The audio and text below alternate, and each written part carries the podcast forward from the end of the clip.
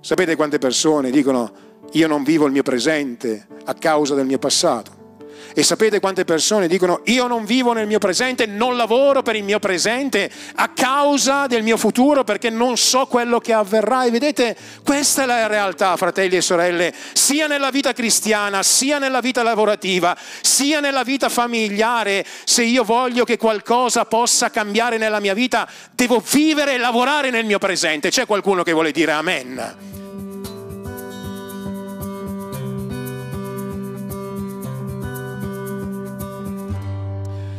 Lettera ai Filippesi, capitolo tre, leggeremo dal versetto dieci al versetto ventuno. Questo è il primo eh, messaggio che predico quest'anno all'interno eh, della Chiesa, e per dirvi la verità ho predicato questo messaggio sia sabato scorso, anche se eravamo in Slovenia con il gruppo di, eh, dell'Inghilterra. Eh, ho predicato questo messaggio, anche se questa mattina è un pochino più esteso, perché ogni volta che poi lo riprendo c'è qualcosa in più, insomma, che, che vedo e che voglio condividere. Speriamo di poter far tutto. Eh, nella chiesa di Cornuda ieri ed è stato, grazie a Dio, una benedizione per la, per la nostra vita, e credo che lo condividerò anche oggi pomeriggio ad Agordo. Non sempre faccio così, ma ci sono dei momenti nell'anno in cui mi piace fare così. L'ultimo messaggio dell'anno, per esempio, ho predicato in ogni comunità dell'importanza di essere grati, di chiudere l'anno nella gratitudine, e quest'anno eh, inizio questa, questo, questo anno, almeno per quanto riguarda la predicazione che, che, che faccio io per le chiese, che va in questa direzione. Il titolo di questo messaggio è Verso la meta. Vedremo alcune cose che ci interesseranno, che riguardano il nostro passato, il nostro futuro, il nostro presente e tutto quello che, che deve essere davanti a noi, e lo scopo per cui Dio alcune volte ci permette di passare attraverso dei processi nella nostra vita, e come vedremo lo scopo principale è perché ognuno di noi possa partecipare a questo processo di trasformazione, affinché possiamo essere più simili a Dio e possiamo essere più vicini al carattere di Gesù. Questo è lo scopo principale, affinché possiamo tagliare il traguardo e possiamo ottenere il fine della nostra vita, la vita eterna. Leggiamo dal versetto dieci, qualcosa che ci interessa in un modo particolare. L'Apostolo Paolo scrive: tutto questo allo scopo di conoscere Cristo, la potenza della sua risurrezione, la comunione delle sue sofferenze, divenendo conforme a Lui nella sua morte, per giungere in qualche modo alla resurrezione dei morti. Non che io abbia già ottenuto tutto questo, sia già arrivato alla perfezione, ma proseguo il cammino per cercare di afferrare ciò per cui sono stato anche afferrato da Gesù Cristo. Fratelli, io non ritengo di averlo già afferrato, ma una cosa faccio: dimenticando le cose dietro, mi protendo per quelle che sono davanti. Corro verso la meta per ottenere il premio della celeste vocazione in Dio, in Cristo Gesù. Sia dunque questo il sentimento di quanti sono maturi. Se in qualche cosa vi pensate altrimenti, Dio vi rivelerà anche quella. Soltanto dal punto in cui siamo arrivati continuiamo a camminare per la stessa via. Siate miei imitatori, fratelli, e guardatevi da quelli che camminano secondo E, e, e guardate quelli che camminano secondo l'esempio in noi, perché molti camminano da nemici della croce, ve l'ho detto spesso e ve lo dico ancora piangendo, la fine dei quali è la perdizione, e il loro Dio e il loro ventre, la loro gloria in ciò che torna a loro vergogna. Gente dall'animo alle cose della terra. Quanto a noi, la nostra cittadinanza è nei cieli, da dove aspettiamo anche il Salvatore Gesù Cristo, il Signore, che trasformerà il corpo della nostra umiliazione, rendendolo conforme al corpo della sua gloria, mediante il potere che Egli ha di sottomettere ogni cosa. Preghiamo. Signore, noi preghiamo che questa mattina Tu possa aprire la comprensione di questa parola ai nostri cuori, che la possiamo comprendere, che Tu ce la possa rivelare per mezzo dello Spirito Santo, affinché possiamo prendere un giusto slancio verso questo duemilaventiquattro e possiamo camminare e correre verso la meta e ottenere il premio della celeste vocazione, che nessuno possa mai fermarsi e che possiamo continuare a credere che tu hai iniziato un'opera buona in noi, la porterai a compimento, ma allo stesso tempo aiutaci a fare la nostra parte. Continua a benedirci, a rimanere con noi, con tutti quelli che ci stanno ascoltando via internet, nel nome potente e prezioso di Gesù, e la Chiesa risponde. Bene, voglio passare subito all'esposizione di questo testo e, come abbiamo letto, troviamo tre dimensioni particolari di questo testo, uno che riguarda eh, il passato, uno che riguarda il futuro, e tra il passato e il futuro c'è anche il presente. E quello che noi vedremo questa mattina è che non dobbiamo necessariamente guardare troppo nel nostro passato o preoccuparci troppo per il nostro futuro. Quello che siamo chiamati a fare è vivere il nostro presente. Vi sembra un'indicazione saggia questa? Gesù, per esempio, ha detto che non ci dobbiamo preoccupare per quello che è davanti a noi, ma dobbiamo prendere ogni giorno la nostra croce e seguire Gesù, preoccuparci del presente, perché il passato non lo possiamo più cambiare. Il futuro è qualcosa che non è ancora tra di noi, il presente è qualcosa che noi possiamo vivere e possiamo lavorare nella nostra vita. Molto spesso andiamo in ansia per quello che è il nostro futuro, e comprendo che questa è una sfera dell'umanità e del nostro essere uomini e donne, ma è anche vero, fratelli e sorelle, che noi non possiamo condizionare troppo alcune cose del nostro futuro, ma possiamo decidere di seminare bene nel nostro presente affinché possiamo continuare a camminare nelle vie di Dio. E allora la prima cosa che vediamo in questo testo è che l'Apostolo Paolo dice sostanzialmente di fare una cosa, di dimenticare. E io, sapete, alla fine di quest'anno ho parlato della necessità di ricordare quello che Dio fa per la nostra vita. C'è qualcuno che vuol dire, credo che sia importante ricordare le benedizioni che Dio ha nella nostra vita? Certo che è importante, ma vedete, alcune volte il nostro passato ci vorrebbe limitare nel bene e nel male. Parlando dell'Apostolo Paolo, possiamo vedere quante cose positive sono nella vita dell'Apostolo Paolo e quante cose negative. L'Apostolo Paolo è stato un uomo sfolgorato sulla via di Damasco, mentre lui stava perseguitando la Chiesa di Gesù Cristo, e Dio lo ha chiamato, lo ha chiamato a poter vivere una vita nuova. Appena chiamato incomincia a voler servire il Signore, cerca di servire il Signore, ma succede subito un problema. Insomma, i fratelli del tempo, sospettosi per quello che volevano fare, insomma a un certo punto l'hanno rigettato e lui si è trovato in una situazione difficile.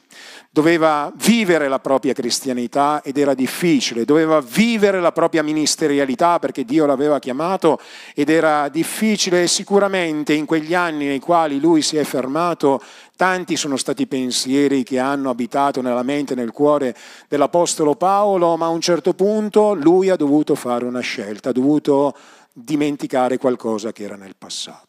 Allora la prima cosa che questa mattina ti vorrei dire da parte di questa parola, da parte di Dio, è che se vuoi progredire nelle vie di Dio devi incominciare a sviluppare la capacità di dimenticare il tuo passato.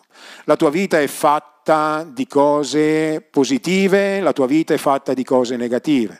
Ci sono cose che hanno segnato la tua vita, la tua coscienza, la tua infanzia. E vedete, oggi più che mai si va in questa direzione anche in una forma psicologica, dicendo noi siamo quello che ci è stato fatto nel passato, ma vedete, la Bibbia è piena di esempi di persone che hanno vissuto un passato tremendo, ma proprio perché hanno incontrato Gesù sono state trasformate e hanno vissuto una vita straordinaria. Ci sono grandi uomini di Dio, grandi donne di Dio che hanno avuto un passato difficile, ma non hanno permesso al passato di plasmare il proprio presente e il proprio futuro, hanno permesso invece a Dio di plasmare il proprio passato e il proprio presente.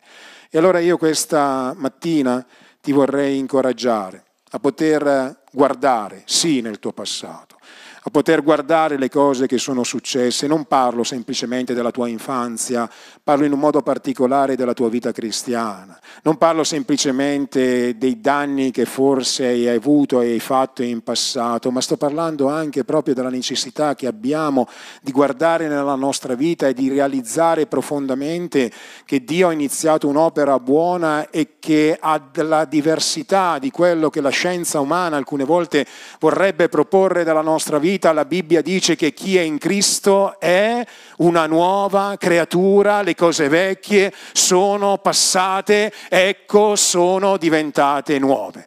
In altre parole, Dio questa mattina vuole demolire l'alibi e le scuse. Perché molto spesso noi viviamo le nostre situazioni, viviamo la nostra spiritualità e, ed è proprio intrinseco nella nostra vita, proprio avere la sindrome alcune volte di Adamo che alcune volte dice Signore ho fatto questa cosa a causa della donna che tu mi hai messo a fianco. Perché Adamo ha fatto questo? Perché Adamo era colpito da quella sindrome che alcune volte colpisce anche la nostra vita, cioè quella dell'incapacità di prenderci le nostre responsabilità e di dover sempre trovare un capro espiatorio, sempre trovare la responsabilità a qualcuno, in qualcuno, e allora piuttosto che prendere la nostra identità in Cristo e realizzare che siamo delle nuove creature e che lo Spirito Santo vive nella nostra vita, se vive nella nostra vita, vita, allora è più facile, no, non è così, dare responsabilità ai nostri fratelli, alle nostre sorelle, eh, al nostro coniuge alcune volte, ai nostri figli in altre volte, alcune volte per chi è figlio, ai propri genitori. Sembra quasi che non dobbiamo mai prenderci le nostre responsabilità, ma come vedremo questa mattina, noi siamo stati chiamati, sapete, a una vocazione altissima. E la vocazione altissima non è quella di essere pastori, apostoli, eh, evangelisti, insegnanti, missionari. La vocazione altissima non riguarda tanto le cose che possiamo fare. La vocazione altissima, come vedremo questa mattina, è essere simile a Gesù. E se noi vogliamo continuare, se vogliamo continuare a camminare con Dio, se vogliamo continuare a permettere allo Spirito Santo di promuovere quei cambiamenti nella nostra vita, noi abbiamo bisogno di liberarci del nostro passato, che sia negativo, che sia positivo, sì, perché anche gli aspetti positivi della nostra vita potrebbero diventare una trappola per la nostra vita. L'Apostolo Paolo poteva dire tranquillamente: ho già fatto delle cose nel mio ministerio, ho già fondato delle chiese, ho già benedetto il popolo di Dio, ho già scritto una parte del Nuovo Testamento, va bene così. Se mi paragono agli altri ho già fatto quello che dovevo fare, ma nemmeno il passato positivo dell'Apostolo Paolo doveva affermare l'azione trasformatrice di Cristo. E mentre parlo di questo mi ricordo per esempio di un uomo, il suo nome è Caleb, che aveva servito il Signore con Mosè, che aveva servito il Signore con Giosuè. Voi sapete la storia, che a un certo punto sostanzialmente si ritrova all'età di ottanta anni a dover progredire davanti a sé. Poteva tranquillamente dire: ho fatto quello che ho fatto, me ne posso tranquillamente andare in pensione, ho servito Mosè, ho servito te Giosuè, dammi un posto tranquillo.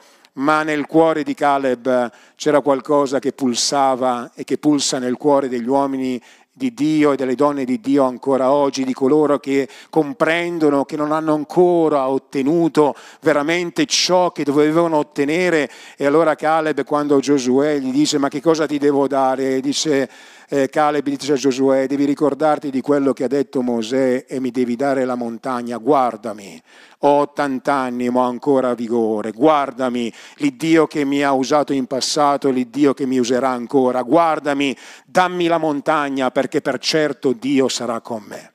E allora io questa mattina vorrei dirti: un anno è passato e ci stiamo proiettando in questo nuovo anno che è davanti a noi, e forse stai pensando, forse qualcuno in mezzo a noi sta dicendo: va bene pastore, quello che dovevo fare l'ho fatto, la mia vita spirituale l'ho vissuta, i miei figli sono cresciuti, insomma l'opera che il Signore mi ha dato di fare l'ho fatta. Io ti voglio dire: bene, gloria a Dio per tutto quello che hai fatto fino a questo momento, ma ci sono delle cose che sono davanti a te. Fino a che non finirai la tua corsa, fino a che non taglierai il traguardo, fino a che non afferrerai Gesù, finché non arriverai veramente alla meta davanti a te, Questa mattina Dio vuole mettere in te un nuovo vigore affinché la tua vita e la mia vita possa essere trasformata. E allora dimentica quello che è dietro di te, dimentica i successi, dimentica gli insuccessi, dimentica le ferite, dimentica quello che è avvenuto, dimentica e cerca di proiettarti verso il futuro che è davanti a te, ma prima di proiettarti verso il futuro che è davanti a te, ricorda che c'è solo un'area nella quale tu puoi lavorare, io posso lavorare, è il mio presente. Sapete quante persone dicono: io non vivo il mio presente a causa del mio passato. E sapete quante persone dicono: io non vivo nel mio presente, non lavoro per il mio presente a causa del mio futuro perché non so quello che avverrà. E vedete, questa è la realtà, fratelli e sorelle, sia nella vita cristiana, sia nella vita lavorativa, sia nella vita familiare. Se io voglio che qualcosa possa cambiare nella mia vita, devo vivere e lavorare nel mio presente. C'è qualcuno che vuole dire amen? Devo vivere e lavorare nel mio presente. C'è un passo molto forte. Nel libro di Geremia, al capitolo ventinove, il versetto sette, se lo possiamo mandare, ma sicuramente voi ve lo ricorderete, è un testo sul quale molto spesso abbiamo riflettuto e molto spesso viene predicato, perché ci parla del potere del presente, perché ci parla della necessità di poter lavorare sul nostro presente. E quando Geremia riceve questa parola che deve essere pronunciata al popolo di Israele, il popolo di Israele non sta vivendo un bel momento, non sta semplicemente facendo una passeggiata, ma sta ricevendo la retribuzione di un passato di disubbidienza. Sta ricevendo la retribuzione di errori fatti nel proprio passato e non sa quello che è davanti a sé. Ma Dio parla a Geremia, Dio parla al suo popolo e dice semplicemente: Dio al mio popolo, cerca il bene della città dove io ti ho fatto deportare e pregate il Signore per essa, poiché dal bene di quella città dipende anche il vostro bene. Immaginatevi questo popolo che si ritrova in deportazione. Immaginatevi questo popolo che vede Babilonia incominciare a marciare verso Gerusalemme. Immaginatevi quanta incertezza, che cosa avverrà, che cosa ne sarà del nostro futuro, del futuro dei nostri figli, che cosa sarà della mia vita. Ma lo stesso Geremia, nella sua qualità ministeriale, forse avrà detto in qualche modo: che cosa sarà della mia vita, perché devo predicare, perché mai dovrei cercare il bene della città dove Dio ci ha deportati. Vedete, qui c'è una parola molto forte che è rivelata in questo testo. Cercate il bene della città dove io vi ho fatto deportare, dove io vi ho portati, dove io vi ho fatto arrivare. E qui c'è qualcosa che noi dobbiamo realizzare nella nostra vita personale, familiare, ecclesiastica, ministeriale. Sono troppe le persone che alcune volte pensano che sono il frutto del caso, e finché questo riguarda le persone fuori dalla Chiesa, io lo posso anche comprendere. Ma vedete, fratelli e sorelle, noi non siamo frutti del caso. Noi non siamo dove siamo semplicemente perché lo abbiamo deciso. Tu non sei in Italia perché in qualche modo hai deciso di venire in Italia. Tu non sei a Belluno piuttosto che a Cornuda, Valdobbiadene, ovunque. Insomma, siamo semplicemente perché l'abbiamo deciso. Ma noi crediamo nella sovranità di Dio. Crediamo che Dio ha guidato la nostra vita e ci ha fatto arrivare in questo luogo per uno scopo. E anche le cose che viviamo nella nostra vita hanno sempre un proposito. Mi sembra di ricordare che la Bibbia dice che tutte le cose cooperano al bene di quelli che amano Dio. E allora, piuttosto che dare colpa al tuo passato, piuttosto che spaventarti per il tuo futuro, piuttosto di lavorare in ambiti che non possono essere cambiati nella tua vita, perché non cerchi il bene del tuo presente? Perché non cerchi il bene della tua spiritualità oggi? Perché non cerchi il bene della tua famiglia? Perché non cerchi il bene della tua chiesa? Perché non cerchi il bene dell'opera nella quale Dio ti ha chiamato? Perché non cerchi piuttosto di influenzare positivamente il tuo vicinato? Perché non cerchi di ritornare a fare le cose sagge? E qui Dio ci parla in un modo straordinario attraverso il testo in Geremia, quando dice che abbiamo bisogno di cercare il bene e abbiamo bisogno anche di pregare per il bene. Perché è importante iniziare un anno con ventuno giorni di preghiera e di digiuno? Perché è un modo nel quale insieme cerchiamo il bene. Di che cosa? Cerchiamo il bene del paese dove Dio ci ha collocato. Cerchiamo il bene della Chiesa, delle Chiese dove Dio ci ha collocato. Cerchiamo il bene spirituale della nostra vita. Posso essere franco con voi? Abbiamo bisogno di rialzarci un po' spiritualmente. Abbiamo bisogno un po' di rimetterci a cercare Dio. Abbiamo bisogno un po' di abbattere delle barriere spirituali. Questo riguarda ognuno di noi, partendo da me come pastore della comunità, arrivando ai miei collaboratori e alle mie collaboratrici. Fratelli e sorelle che collaborate con me, se non alzate il vostro grado spirituale, le cose non cambieranno all'interno della Chiesa. Fratello mio e sorella mia, se vuoi il bene di questa comunità, devi alzare il bene spirituale. Stiamo volando un po' troppo bassi, fratelli e sorelle. Lo sento quando iniziamo i culti. Lo sento quando in qualche modo incominciamo a lodare Dio, e io non voglio fare paragoni, ma vi voglio dire che c'è una bella differenza.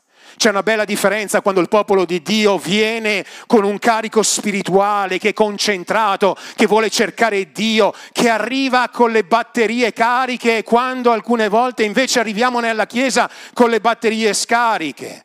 Abbiamo bisogno, fratelli e sorelle, di cercare il bene della nostra vita. E non importa quello che è successo nel passato, è importante quello che sto seminando oggi nella mia vita. Non importa quello che avverrà in futuro, perché non lo so. Tante persone mi dicono: pastore, che cosa senti per il futuro di quest'anno?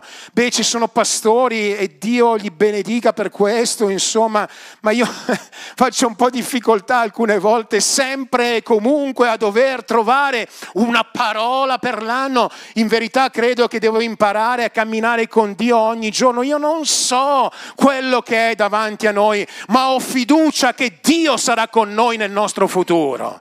E ho fiducia che il Signore nella sua grazia mi sta chiamando a lavorare nella mia vita spirituale. Io devo guardare la vostra vita, fratelli e sorelle, ma devo guardare nella mia vita spirituale.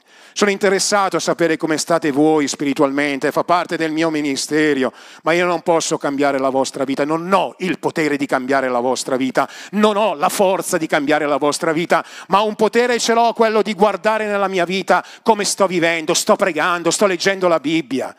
Sto mettendo in discussione la mia vita, sto santificando la mia vita, devo guardare il mio mondo, devo partire da lì.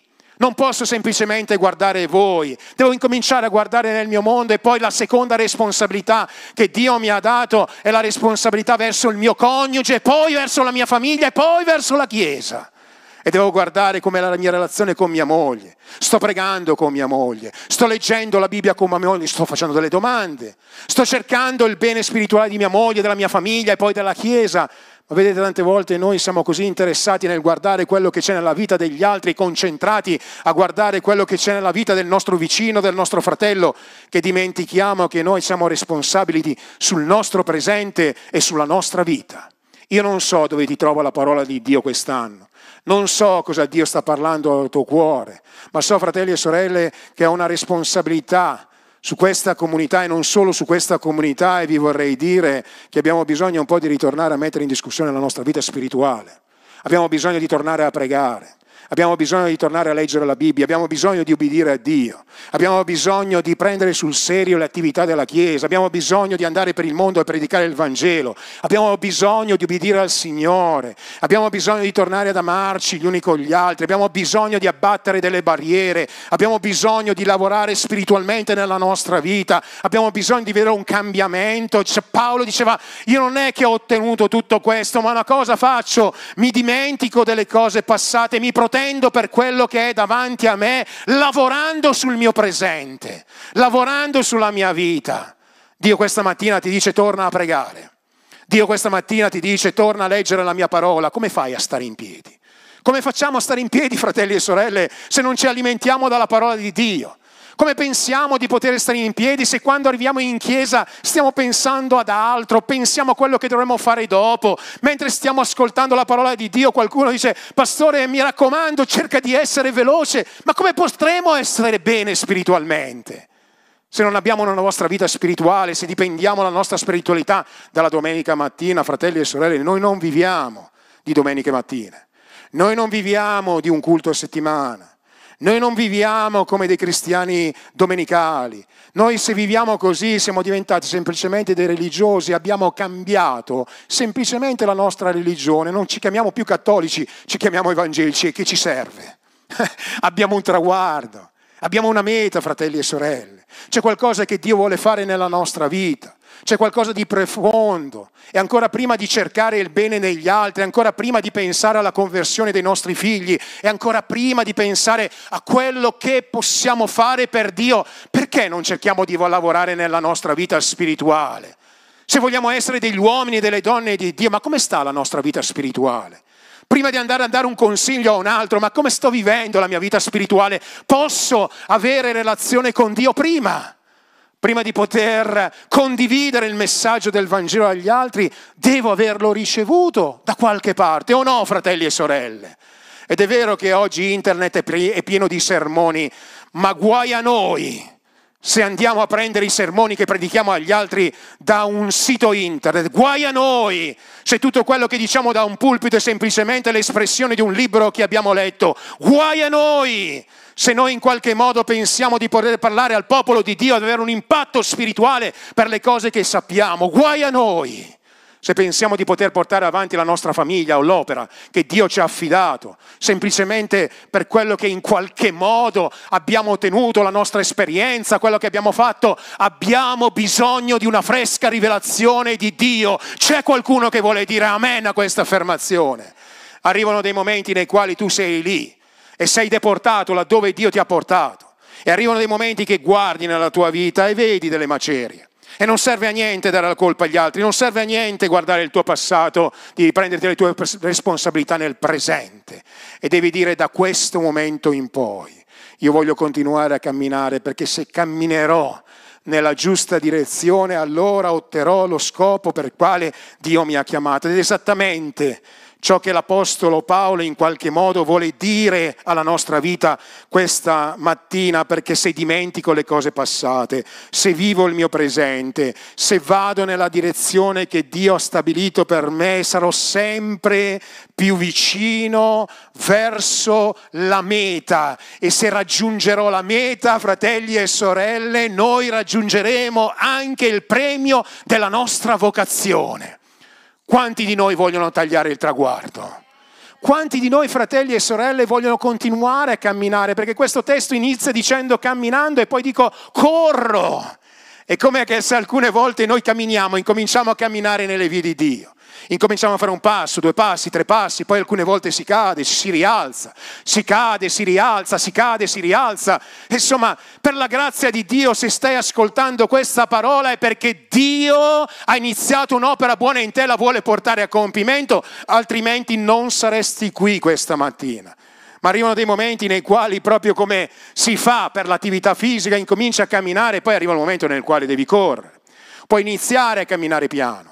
Puoi iniziare a, a, a velocizzare la tua camminata e dire: vabbè, adesso, ma arriva il momento nel quale noi dobbiamo andare risolutamente verso la direzione di Dio. La Bibbia dice che Gesù, guardando Gerusalemme, a un certo punto ha detto: andrò a Gerusalemme, ed è scritto che Gesù risolutamente andò verso Gerusalemme.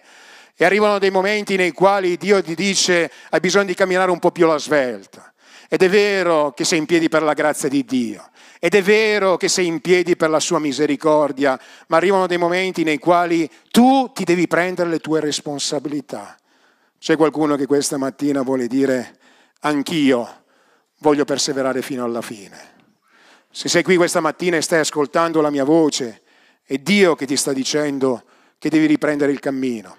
È Dio che ti sta dicendo che devi riprendere a fare le cose che facevi una volta. E quali sono le cose che facevi una volta? Fermati e prova a pensare questa mattina. Quando stavi bene spiritualmente, come ti comportavi? Quando stavi con il vigore spirituale, quando desideravi le cose di Dio, come ti comportavi? Quali erano le cose che facevi? Quali erano le cose che noi facevamo? Insomma, quali erano le attività spirituali che noi facevamo nella nostra vita? Il risultato era tangibile, era reale, era presente. E Dio non ha una nuova parola per te quest'anno. Dio ha una parola che ti riporta alle stesse condizioni. Dio non ha una parola per me quest'anno nuova. Dio mi vuole riportare da dove tutto ha avuto origine. La sua presenza, la sua parola, l'ubbidienza, l'amare il suo popolo, il servire la sua chiesa. Questo è lo scopo che è davanti a me. Quanti di voi conoscono David Wilkerson? Tanti di voi l'hanno conosciuto, è morto, se n'è andato con il Signore ed è morto per un incidente stradale. E a un certo punto nella sua vita, lui, nella sua biografia, già l'ho detto in qualche altra occasione, si è ritrovato, era abituato, andava a predicare. David Wilkerson sapeva predicare. David Wilkerson sapeva strutturare i messaggi, avrà fatto sicuramente dei corsi di omiletica, conosceva la Bibbia, l'Antico e il Nuovo Testamento, conosceva, conosceva bene, era un conoscitore della parola, chissà quanti libri avrà letto, chissà quante scuole bibliche avrà fatto, chissà quante cose avrà imparato lungo il suo ministero, insomma non era un problema per lui prendere la parola e predicare un messaggio, e infatti, e infatti aveva una serie di messaggi che lui predicava. Predicava in tutto il mondo, tra l'altro non è difficile andare a predicare tutto il mondo quando ti sentono oggi in Italia, domani in Inghilterra, dopodomani, diciamo così, in America. Puoi predicare lo stesso messaggio ovunque perché non c'è opportunità di poter dire questo messaggio l'ha già predicato. Più difficile alcune volte predicare in una chiesa locale quando ogni settimana devi cambiare il messaggio, ma per lui era così e andava. E la sua agenda era piena, era piena di attività, aprivi la, la, la, l'agenda di David Wilkerson e vedevi gennaio a posto, febbraio a posto, marzo a posto, ogni attività, ogni attività, ogni, ogni... e lui andava e predicava sempre gli stessi messaggi fino a che, fino a che Dio ha parlato al suo cuore e gli ha detto non è così che devi andare avanti, sei diventato arrugginito. Sei diventato una persona che non ha la freschezza dello spirito, ha utilizzato altre parole, ha usato il libro di un altro uomo di Dio per parlare alla sua vita e lui proprio nella sua biografia dice questo, che quando gli hanno regalato quel libro, sapete cosa ha fatto? L'ha preso, l'ha guardato e l'ha messo via e Dio dice vai a leggere quel libro e lui lo prendeva, lo metteva da parte, vai a leggere quel libro. E quando ha aperto quel libro, la verità contenuta in quel libro, la testimonianza contenuta in quel libro, ha dato veramente uno shock alla vita di David Wilkerson. E proprio nella sua bibliografia, ma lui stesso lo, lo, lo diceva, diceva ho dovuto prendere la mia agenda e cancellare tutto quello che era nella mia agenda e ritornare a cercare Dio, perché Dio gli aveva detto di fare così. Perché il Signore gli aveva detto vuoi ritornare a bruciare per me? Vuoi ritornare ad avere l'unzione, vuoi ritornare ad avere il fuoco dello Spirito, vuoi ritornare ad avere parole di rivelazione, beh devi fare esattamente quello che sei, devi fare esattamente quello che facevi una volta. E sapete cosa faceva David Wilkerson? Lui aveva un bosco vicino a casa sua, un po' come quello che abbiamo anche noi vicino a casa nostra. Prendeva la sua macchina, la parcheggiava più avanti e stava lì nel bosco a cercare Dio. Stava lì nel bosco a leggere la parola di Dio. Stava lì nel bosco a cercare il Signore e Dio l'ha usato in un modo straordinario, ma adesso doveva ritornare lì. E allora, fratelli e sorelle, noi non possiamo pensare di entrare in un duemilaventiquattro benedetto semplicemente perché in qualche modo continueremo a fare le cose come le abbiamo fatte l'anno scorso. Io credo semplicemente che abbiamo bisogno in qualche modo di ritornare a fare le cose di una volta, abbiamo bisogno di guardare nel nostro presente, abbiamo bisogno di lavorare nel nostro presente per vedere qualcosa di trasformato nella nostra vita. E lo scopo di tutto questo è quello di renderci più simile a Gesù. Il versetto dieci del capitolo tre della lettera ai Filippesi lo spiega molto bene e dice tutto questo allo scopo di conoscere chi, fratelli e sorelle? Cristo. E poi la potenza della sua resurrezione. E poi la comunione con le sue sofferenze. E poi divenendo conforme a chi, fratelli e sorelle? A Lui. Divenendo conforme. La parola conforme vuol dire simile a Lui, come Lui. Questo è lo scopo per cui Paolo stava combattendo, conforme a lui nella sua morte, per giungere in qualche modo alla risurrezione dei morti. Che bello, fratelli e sorelle, sapere che noi non saremo misurati per le tante attività che abbiamo fatto, ma noi saremo misurati per quanto saremmo divenuti simili a Gesù. Saremo misurati per la nostra relazione con Dio. Non saremo misurati, e parlo per me principalmente, per il grado di conoscenza che avremo. Saremo misurati per la nostra somiglianza a Gesù, per la nostra intenzione in qualche modo di essere come Lui, perché la nostra vita, la nostra dedicazione a Lui, il nostro essere cristiani, semplicemente cristiani e potentemente cristiani, sarà un misurato, fratelli e sorelle, non tanto per la qualità della mia predicazione, ma per come mi sarò comportato con gli altri, per come mi sarò comportato con mia moglie, per come mi sarò comportato con il mio prossimo. Sarò misurato da questo, saremo misurati da questo. E io questa mattina voglio dire, Signore, non che abbia già ottenuto tutto questo. Paolo ne era consapevole, e anche tu ed io possiamo esserne consapevoli. Non che io abbia già afferrato tutto questo, ma una cosa faccio: mi dimentico delle cose passate, mi protendo per quelle che sono davanti a me, cercando di lavorare per quello che posso cambiare nella mia vita oggi, cercando di fare ciò che è necessario oggi, cercando di rimettere quegli elementi di crescita nella mia vita, cercando di programmare il mio presente oggi. Ti posso dare un consiglio, fratello mio, sorella mia? Come vivi la tua vita oggi? Quando ti alzi al mattino, che cosa fai? Bevo il caffè, d'accordo. Ma oltre che bere il caffè, hai un tempo con il tuo Dio. Durante la settimana, quando ci sono attività nella Chiesa, che cosa fai? Dove la metti nella scaletta delle tue priorità? La Chiesa? Dov'è? Quando Dio parla al tuo cuore e ti dice ubbidiscimi, che cosa fai? Quando il Signore ti dice perdona, che cosa fai? Qual è il tuo grado? Qual è la tua spiritualità oggi? Perché se tu lavorerai in un modo progressivo nella tua vita oggi, allora la tua vita sarà trasformata, per certo sarà trasformata, e tu incomincerai a vedere dei cambiamenti nella tua vita. Incomincerai a vedere dei cambiamenti, ascoltami bene, nel tuo matrimonio. Incomincerai a vedere dei cambiamenti nella tua famiglia, li vedrai, non è vero che le cose non possono cambiare.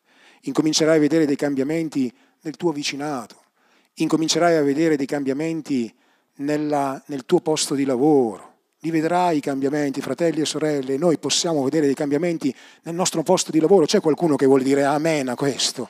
Quando ci avviciniamo a Dio, quando facciamo le cose che Gesù ci dice di fare, quando mettiamo in pratica la parola di Dio, non c'è niente che non possa veramente cambiare nella nostra vita. Veramente il Signore opera. Se io cambio atteggiamento nel mio posto di lavoro, forse le persone che sono sul posto di lavoro incominceranno a cambiare atteggiamento nella nostra vita, e così in ogni ambito della nostra vita. E così anche nella Chiesa alcune volte possiamo cambiare, possiamo entrare in quest'anno in un modo nuovo. Amen, fratelli e sorelle. Io sono seriamente preoccupato, fratelli. Io voglio vedere un risveglio nella Chiesa di Belluno. Voglio vedere la Chiesa di Belluno tornare a bruciare come bruciava una volta. Eravamo in meno, è vero, ma c'era molta più passione. Eravamo meno passio- persone, ma eravamo molto più uniti. Non mi preoccupo per la Chiesa di Cornuda, sta crescendo in un modo straordinario. Ma sapete, io non determino questa cosa solo per la volontà di Dio, ma lo determino anche per l'atmosfera che c'è all'interno dei culti. E io credo che noi qualcosa lo possiamo fare, fratelli e sorelle. Dio mi ha chiamato e ci ha chiamato insieme per lavorare per il bene. Io non voglio guardare nel mio passato, ci saranno cose che mi, faranno, mi hanno ferito, ma non voglio nemmeno preoccuparmi per il mio futuro. Voglio vedere quello che possiamo fare insieme oggi. Amen, fratelli e sorelle. Voglio incominciare a pensare che noi possiamo vedere la gloria di Dio manifestata. Voglio incominciare a guardare nella mia casa, nella mia famiglia, ma, io, ma, ma, ma voi siete la mia famiglia anche in qualche modo, no? Voi siete la casa nella quale Dio mi ha chiamato. È chiaro che, che, che la mia prima famiglia è la mia famiglia, ma poi Gesù ha detto che, che i miei fratelli e le mie sorelle siete voi, e in qualche modo io devo anche alcune volte, come, diciamo così, come pastore di questa comunità, parlarvi in sincerità. Mi permettete di parlarvi in sincerità? E voglio dirvi, fratelli e sorelle, che arrivano dei momenti nei quali noi dobbiamo riregistrare la nostra vita, ma questo non dipenderà da una persona, non dipenderà da due persone, Non dipenderà da tre persone, da quattro persone. Questo dipende dagli elementi che ci mettiamo tutti noi, dallo sforzo che noi facciamo. Dipende dal nostro atteggiamento all'interno della comunità, dall'ubbidienza alla parola di Dio, da, da, dall'accettazione di alcune cose che devono avvenire nella nostra vita, nella nostra casa. Fratelli e sorelle, noi non possiamo arrivare in questo luogo e semplicemente vivere il momento del culto, perché noi non vivremo il momento del culto, noi vivremo semplicemente un momento religioso e io non me ne faccio niente della religione. E io non me ne faccio niente della religione, possiamo anche chiuderla la Chiesa, se è religione. Se è religione la chiudiamo. Se è religione ci dedichiamo all'altro, fratelli e sorelle. Se essere qui alla mattina, domenica mattina, è ci devo andare... Ma anche no, ma anche no, fratelli e sorelle, ma anche no. Ma se la vita cristiana è qualcosa di profondo, se la vita cristiana è quella di voler stare in relazione con Dio, Giulia, la vita cristiana è avere relazione con te, con me, siamo fratelli, siamo sorelle. Giorgio, prima o poi tutti noi ce ne andremo e noi dobbiamo essere pronti per incontrare il Signore, la cosa più importante. Che cosa ce ne facciamo? Che cosa ne facciamo? Lo dico a mia moglie, lo dico a mia figlia, lo dico al fratello Paul, lo dico a voi, fratelli e sorelle. Noi siamo arrivati a un punto e dobbiamo protenderci per quello che è davanti, davanti a noi. E dobbiamo sapere che negli ultimi tempi la Bibbia dice che l'amore dei più, sì? E quindi questo è un pericolo che possiamo avere anche noi, che posso avere io mentre sto predicando il Vangelo, è una realtà, fratelli e sorelle. È qualcosa che dobbiamo registrare nella nostra vita, ma la domanda è, c'è qualcuno questa mattina che vuole dire, Signore, io voglio incominciare a cambiare? C'è qualcuno questa mattina che dice, Signore, è vero, fino a questo momento io mi sono comportato così, mi sono comportata così, ma voglio protendermi per quello che è davanti a me? C'è qualcuno che questa mattina troverà il coraggio di andare a salutare una persona che non sta più salutando? C'è qualcuno che troverà il coraggio di poter riconciliarsi con una persona con la quale non ha relazione, o all'interno della Chiesa, o fuori dalla Chiesa? C'è qualcuno che tornerà a sperimentare che Dio deve essere veramente al centro della nostra vita? C'è qualcuno che tornerà ad essere attento, attenta alla presenza di Dio, alla parola di Dio? Vogliamo, fratelli e sorelle, rimanere attenti a quello che Dio sta dicendo? E vogliamo, fratelli e sorelle, dire, Signore, io voglio che la tua onda spirituale possa toccare la mia vita, possa toccare la mia casa e possa toccare tutte le aree che io toccherò. Ieri siamo andati in piazza ed è stata una benedizione. Sapete perché è stata una benedizione per me, come pastore? Vedere persone che io ho visto nascere spiritualmente e lavorare per Dio, tutti assieme, coordinati. Che c'ero io, non c'ero io, non sarebbe cambiato nulla. Gloria a Dio! Lì, pronti a predicare il Vangelo. Lì, pronti a raggiungere i bisogni delle persone. Lì, pronti a servirsi gli uni e gli altri. Lì, pronti a poter vedere un cambiamento nel proprio carattere. Perché quando si lavora assieme, fratelli e sorelle, noi abbiamo bisogno di un cambiamento profondo nel nostro carattere. Lì pronti a passare dalla fase dell'innamoramento al vero amore. E su questa parola che io voglio concludere questo messaggio, e che non era qualcosa che avevo preventivato di dire, almeno sui miei appunti. In queste settimane con mia moglie stiamo leggendo alcune cose sul matrimonio. C'è un libro che poi vi consiglierò, molto bello, che si chiama proprio così, Il matrimonio. E uno di questi capitoli di questo libro parla della fase dell'innamoramento e della fase dell'amore. E tutti noi che siamo stati fidanzati e, e poi sposati sappiamo che c'è una differenza tra essere innamorati e amare una persona. C'è qualcuno che ha capito questa, questa differenza? È vero, fratelli e sorelle? E questo libro parla di due fasi nella vita di relazione tra una coppia. E voglio prendere questo principio, che sembra così svincolato alla Chiesa, per farvelo vedere come è presente all'interno della comunità. Ascoltatemi per un istante ancora. E dice, quando una coppia si trova, nasce la fase dell'innamoramento. Quanti di noi hanno sperimentato l'innamoramento? Alza la tua mano, perché è impossibile che mai ti sei innamorato, mai sei innamorata. Eccolo là, due mani alzate. Siamo innamorati E quella è la fase facile. Sapete perché è la fase facile? Perché non devi fare nulla per amare la persona che è a fianco a te. Semplicemente quello che nasce dentro di te, in ogni senso, anche biologicamente, ti spinge ad amare quella persona. Ti spinge a stare con quella persona. Ti alzi al mattino, la prima cosa che fai, pensi a quella persona. Vai alla sera a letto, pensi a quella persona. Messaggi con quella persona, parli con quella persona. Succede qualcosa, non è importante, perché c'è qualcosa dentro di me che è la fase dell'innamoramento che ti spinge a fare le cose che tu non vorresti fare. È la fase dell'innamoramento. Ma poi il testo dice, tutti devono sperimentare la fine dell'innamoramento. C'è qualche persona sposata che ha sperimentato la fine dell'innamoramento? Onesti, la fine dell'innamoramento. Non sto dicendo dell'amore, sto dicendo dell'innamoramento. Sto dicendo che è la fase nella quale tutto quello che hai fatto in un modo automatico adesso smette di essere automatico e incominci a vedere delle cose nel tuo coniuge che non pensavi che ci fossero, erano già presenti, tu non le vedevi. Lo vedevano gli altri, ma tu non le vedevi. Lo vedeva tua madre, tuo padre, i suoi amici, ma tu non li vedevi. Erano lì, erano presenti. Erano parte della sua vita, come sono parte della tua vita. E allora tu ti svegli e dici, ma chi ho sposato? Io pensavo di aver sposato il principe azzurro, ma questo non mi sembra tanto principe azzurro. Io pensavo di aver sposato la principessa, ma questo non mi sembra tanto una principessa. Io pensavo di aver sposato una persona che sarebbe stata sempre al mio fianco, nonostante i miei errori. Oh, ma questo mi fa notare gli errori. Perché c'è un potere, ne parleremo in qualche occasione, c'è il potere della verità nel matrimonio, c'è il potere dell'amore, ma c'è anche il potere della grazia all'interno del matrimonio. E Dio ha stabilito il matrimonio come uno strumento straordinario per cambiare le nostre vite e per renderci simili a Gesù. Per poter dire ti amo più della mia vita, ma veramente ti amo più della mia vita. E quello non è qualcosa che tu fai per la fase dell'innamoramento.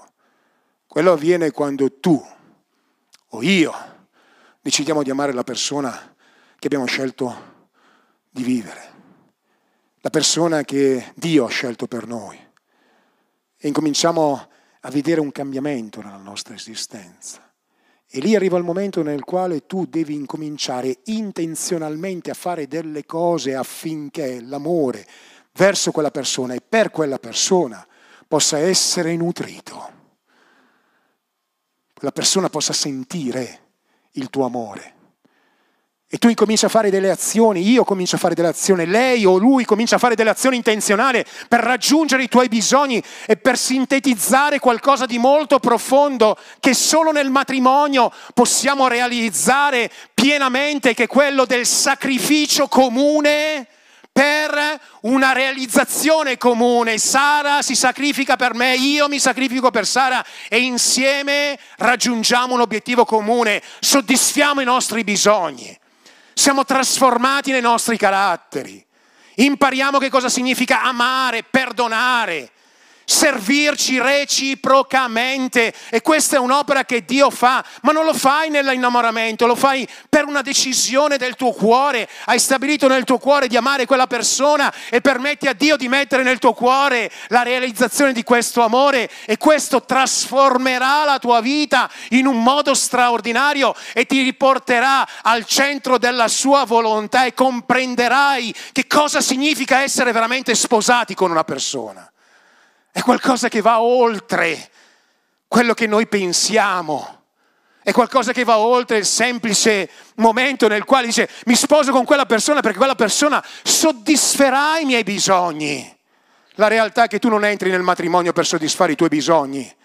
La realtà è che tu entri nel matrimonio, dovresti entrare nel matrimonio per soddisfare i bisogni degli altri, per amare quella persona, per stare con lei, per stare con lui, per poter vedere la trasformazione del carattere di quella persona, specialmente se siamo credenti, fratelli e sorelle, specialmente se siamo uniti in Cristo. Sapete qual è l'obiettivo più straordinario nel matrimonio? È proprio quello di vedere il cambiamento, di vedere Sara più simile a Gesù, di vedere Davide più simile a Gesù. E questa mattina leggevamo assieme, lo facevo vedere a mia moglie, una parte piccola di questo libro, che dice una cosa straordinaria, poi arrivo alla chiesa e concludo. Lui diceva, quando mi sono sposato, circa quaranta anni fa, diceva l'autore di questo libro, ero più magro, avevo i capelli ed ero più bello. Mia moglie era più magra, era più giovane ed era più bella. E tutte le volte che vedo quella mia immagine dico, certo che non, non saremo mai così belli come quel giorno. Vai a vedere la fotografia del tuo matrimonio, se sei sposato, se sei sposata, e guardati. Guardati nello splendore, guarda come eri bella, guarda come eri bello. Quelle volte andiamo a guardare e dice, ma sei tu quello? Sì, sono io. E lui dice, con tutte le volte che celebro un matrimonio, mi verrebbe la tentazione di dire ai coniugi, guardate che siete straordinariamente belli in questo momento e non sarete mai più belli che in questo momento, perché da questo momento in poi l'inesorabile trascorrere del tempo vi porterà a vedere quello che la Bibbia dice, che il nostro uomo esteriore si va disfacendo di giorno dopo giorno. I capelli cadono, la gente incomincia a mettere gli occhiali, le persone incominciano a ingrassare un po', eh, incomincia a vedere le rughe e poi voglia di mettere cremi antirughe nella tua vita, ma insomma è così. Però lui dice, io ho compreso una cosa, che la Bibbia non dice solo che l'uomo esteriore si va disfacendo giorno dopo giorno. La Bibbia dice anche qualcosa di altro, che l'uomo interiore si va rinnovando. E lui dice, l'obiettivo di un vero matrimonio è quello di vedere la propria coniuge crescere nelle vie di Dio e diventare più simile a Gesù. E dice una cosa che mi ha toccato, non riuscirò a replicarla nello stesso modo, ve lo porterò come citazione o ve lo manderò. Dice, io oggi vorrei dire ai coniugi, dire alla mia vita, beh, oggi siete straordinari, siete belli, siete preziosi, ma poi vorrei dire a queste persone, guardate che il matrimonio, se vissuto all'interno del piano di Dio, permettendo al potere della grazia, al potere della verità e al potere dell'amore di lavorare nelle nostre vite, vi renderà più belli, cioè vi renderà più simile a Gesù. E lui disse una cosa che stamattina mentre la leggevo, mi si è rotta la voce, stavo leggendo la mia moglie, mi si è rotta la voce, non la ricordo proprio parola per parola, ma questo è l'esempio. Lui diceva a un certo punto, diceva, guardate, a quel punto, il giorno nel quale noi staremo davanti a Dio, tu e tua moglie insieme davanti al Signore, allora la fotografia del giorno nel quale ti sarai sposato, i vestiti che avrai messo nel giorno nel quale ti sarai sposato, saranno come degli stracci in confronto alla bellezza spirituale che Dio avrà prodotto nella vita di coloro che continueranno a servire il Signore nel proprio matrimonio. Perché c'è una trasformazione pazzesca, fratelli e sorelle, che avviene all'interno dei nostri matrimoni.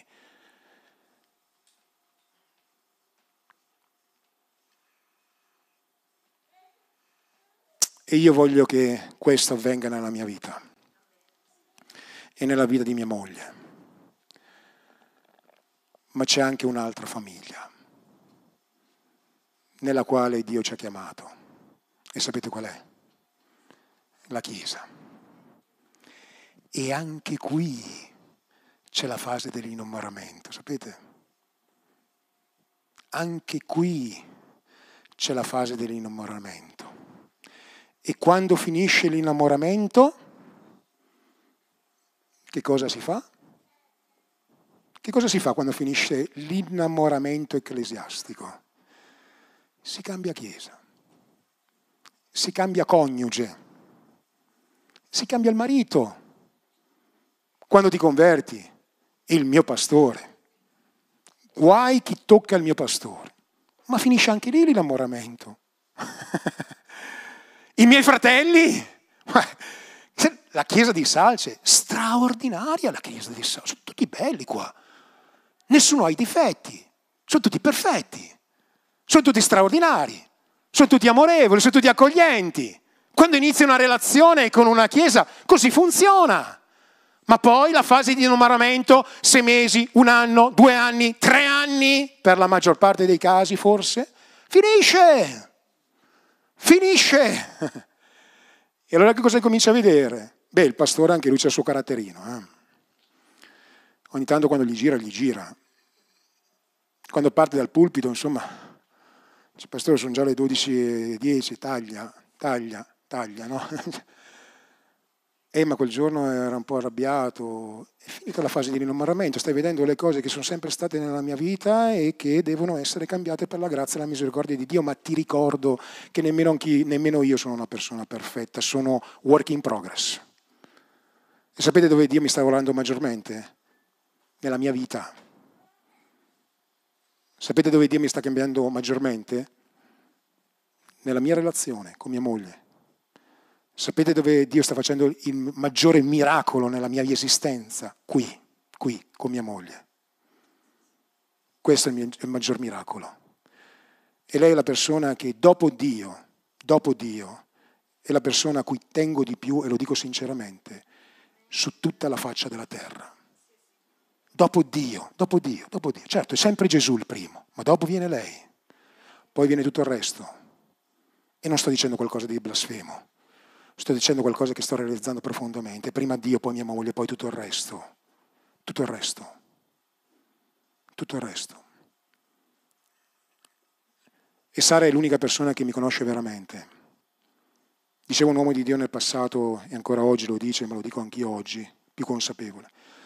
Se volete sapere se sono un uomo di Dio, non mi guardate dietro un pulpito, chiedetelo a mia moglie. Chiedetelo a lei. Ed è lei forse l'unica, anzi l'unica persona che, se deve dirmi qualcosa, ha la massima libertà di potermelo dire nella verità, ma non solo nella verità, grazie a Dio, anche nell'amore e anche nella grazia. E vedete, questo vale anche per la Chiesa. L'innamoramento finisce, le persone intorno a te cominciano a sviluppare i propri caratteri, comprenderai che Giorgio non è perfetto, comprenderai che Giacomo non è perfetto, comprenderai, se mi date libertà, che Domenico non è perfetto. Comincerai a guardare la tua vita, comincerai a guardare la vita degli altri, e allora lì arriverà un momento nel quale dovrai fare una decisione, o quella di divorziare con la Chiesa, o quella di permettere a Dio di trasformare la tua vita.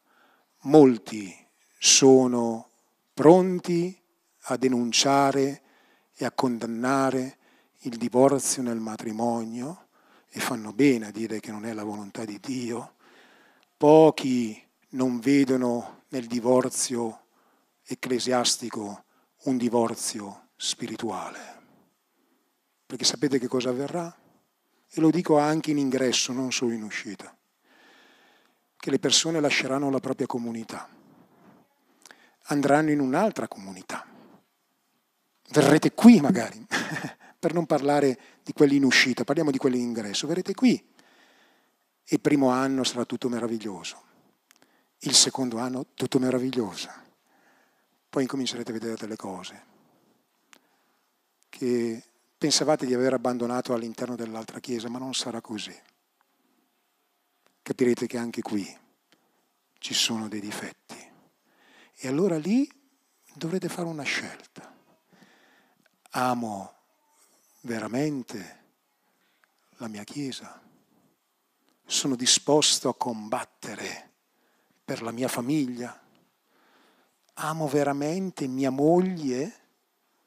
Oppure sto con lei solo fino a quando soddisfa i miei bisogni? Amo veramente la Chiesa? Pensate dove sono andato a intrufolarmi stamattina. Amo veramente la Chiesa? O la amo fino a che soddisferà i miei bisogni? Solo Dio poteva portarmi a predicare un messaggio così, ve lo garantisco.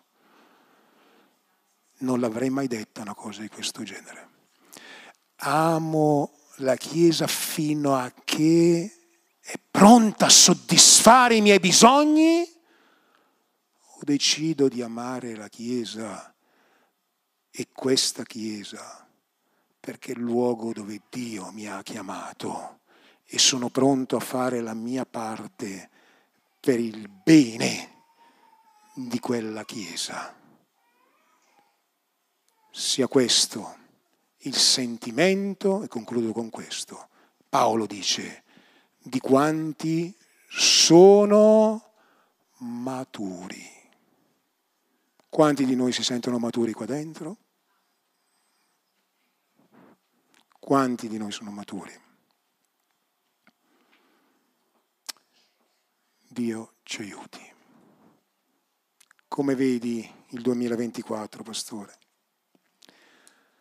Lo vedo bene, lo vedo bene perché Dio continuerà a operare nella nostra vita, ma vedo anche tante responsabilità intorno a noi. Dio non ti chiama a divorziare. E lo voglio dire anche, anche proprio nel matrimonio, fratelli e sorelle. Lo so che alcune volte è difficile parlare di questo, ma salvo delle eccezioni veramente gravi, adulterio e pericolo della propria esistenza, Dio non ti chiama a divorziare. Dio ti chiama a lavorare. O abbandono, perché siamo stati abbandonati. Tre. Adulterio, fornicazione, ripetuta nella vita di una persona. Pericolo, maltrattamenti. E abbandono. Mi ha abbandonato. È andato con un altro uomo, è andato con un'altra donna. Non c'entri tu. Liberati da questo senso di colpa. Non c'entri tu. Sei stato abbandonato, sei stata abbandonata. Ma salvo queste cose, noi dobbiamo lavorare per i nostri matrimoni. Amen, fratelli e sorelle.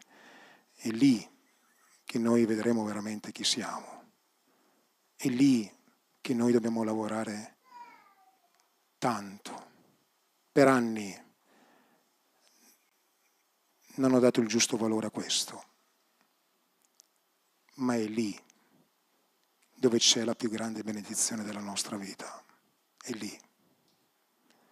E si può sempre dimenticare quello che c'è dietro di noi, per protenderci per quello che è davanti a noi. Ci vorrà del tempo, ci vorrà del lavoro, ci vorrà del sacrificio, ci vorrà umiltà, ma Dio farà risuscitare il tuo matrimonio nel nome di Gesù. Non devi divorziare con la Chiesa. Se lo vuoi fare, ognuno di noi è libero di farlo. Siamo liberi, siamo liberi, siamo liberi. Liberi di vivere da eterni innamorati o liberi di poter amare la propria Chiesa, il proprio pastore, l'opera dove Dio ci ha chiamato, al di sopra dei nostri interessi personali. Quanti di noi questa mattina vogliono dire amen a questa parola? Quanto ami Dio? Quanto ami il tuo coniuge? Non mi rispondere. Quanto sei disposto a amare tuo marito e tua moglie? Quanto? Quanto? Quanto? Quanto ami il tuo pastore? Quanto ami questa Chiesa? Fino a che? O fino alla fine? Fino a che? O fino alla fine? Fino a che? O fino alla fine? Noi non siamo stati legati da un contratto, noi siamo stati legati da un patto. E il patto lo fai davanti a Dio. Sapete perché è importante pensare bene prima di sposarsi? Perché una volta che ti sei sposato, o sposata. Ecco perché la Bibbia dice, fate attenzione, pensateci bene, moderate ogni scelta. Perché quando tu dirai quel sì, è per sempre. È per sempre. Ci sono tanti sì che noi diciamo nella vita. Vuoi mangiare il churrasco? Sì. Vuoi mangiare? Sì. Vuoi mangiare la pizza? Sì. Che valore hanno? Temporaneo. Puoi anche cambiare idea, no? Ho cambiato idea. Ma quando fai un patto davanti a Dio, tu ti presenti davanti a Dio e dici sì, io voglio, vorrò amare, onorare, stimare mia moglie ogni giorno della mia vita. Vorrò stare con lei nel, nei buoni momenti, nei cattivi momenti, nella gioia, nel dolore. Lo vorrò fare. E non lo stai dicendo solo a Sara, non lo stai dicendo solo al coniuge, non lo stai solo dicendo al pastore, te lo stai dicendo davanti a Dio. Ed è straordinario come la lettera agli Efesini metta insieme il matrimonio alla Chiesa. Io non sono legato a voi perché sono obbligato da un contratto, non ce l'abbiamo nemmeno un contratto. Non ce l'abbiamo nemmeno un contratto lavorativo, io non sono un dipendente della Chiesa. Io sono legato a voi da un patto, principalmente il patto l'ho fatto davanti a Dio per mia moglie, ma poi io sono legato a questa Chiesa da un patto davanti a Dio. Io non lascerò questa Chiesa, nel bene e nella cattiva sorte. Starò qui, perché l'ho, l'ho promesso a Dio, non l'ho promesso a voi, l'ho promesso a Dio. Non l'ho promesso a voi. E anche tu in qualche modo l'hai promesso a Dio. Dimenticando le cose passate, mi protendo per quelle che sono davanti a me. Voglio essere un uomo di Dio. Vuoi tu essere una donna di Dio, un uomo di Dio? E allora di Signore, forma Gesù nella mia vita. Dio userà il tuo coniuge per formare Gesù nella tua vita. Dio userà i tuoi figli per formare Gesù nella tua vita. Dio userà i tuoi vicini per formare Gesù nella tua vita. Dio userà i tuoi fratelli e le sorelle di questa Chiesa per formare Gesù nella tua vita. Dio userà il tuo pastore per formare Gesù nella tua vita. E così Dio lo farà con me. E tutto ci renderà più simile a Gesù. Non scappare, dice Gesù. Non scappare, non divorziare. E per divorzio non parlo solo di divorzio matrimoniale, parlo anche di ogni altra forma di divorzio.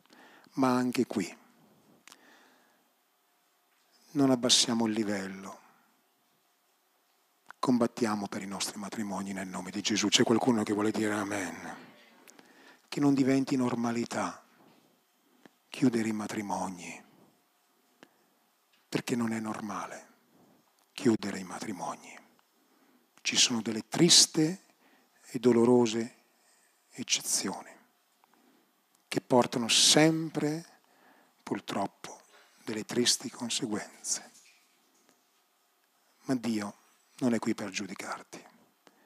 Dio ti dice, dimentica quello che è dietro, vivi il tuo presente e protenditi per quello che è davanti e semina giustizia nella tua vita in un modo nuovo. Vogliamo alzarci in piedi e vogliamo concludere questa riunione con un canto. E ognuno di noi questa mattina possa dire, Signore, eccomi, voglio fare la tua volontà. Vogliamo cantare un canto di adorazione mentre ognuno di noi fa la propria scelta.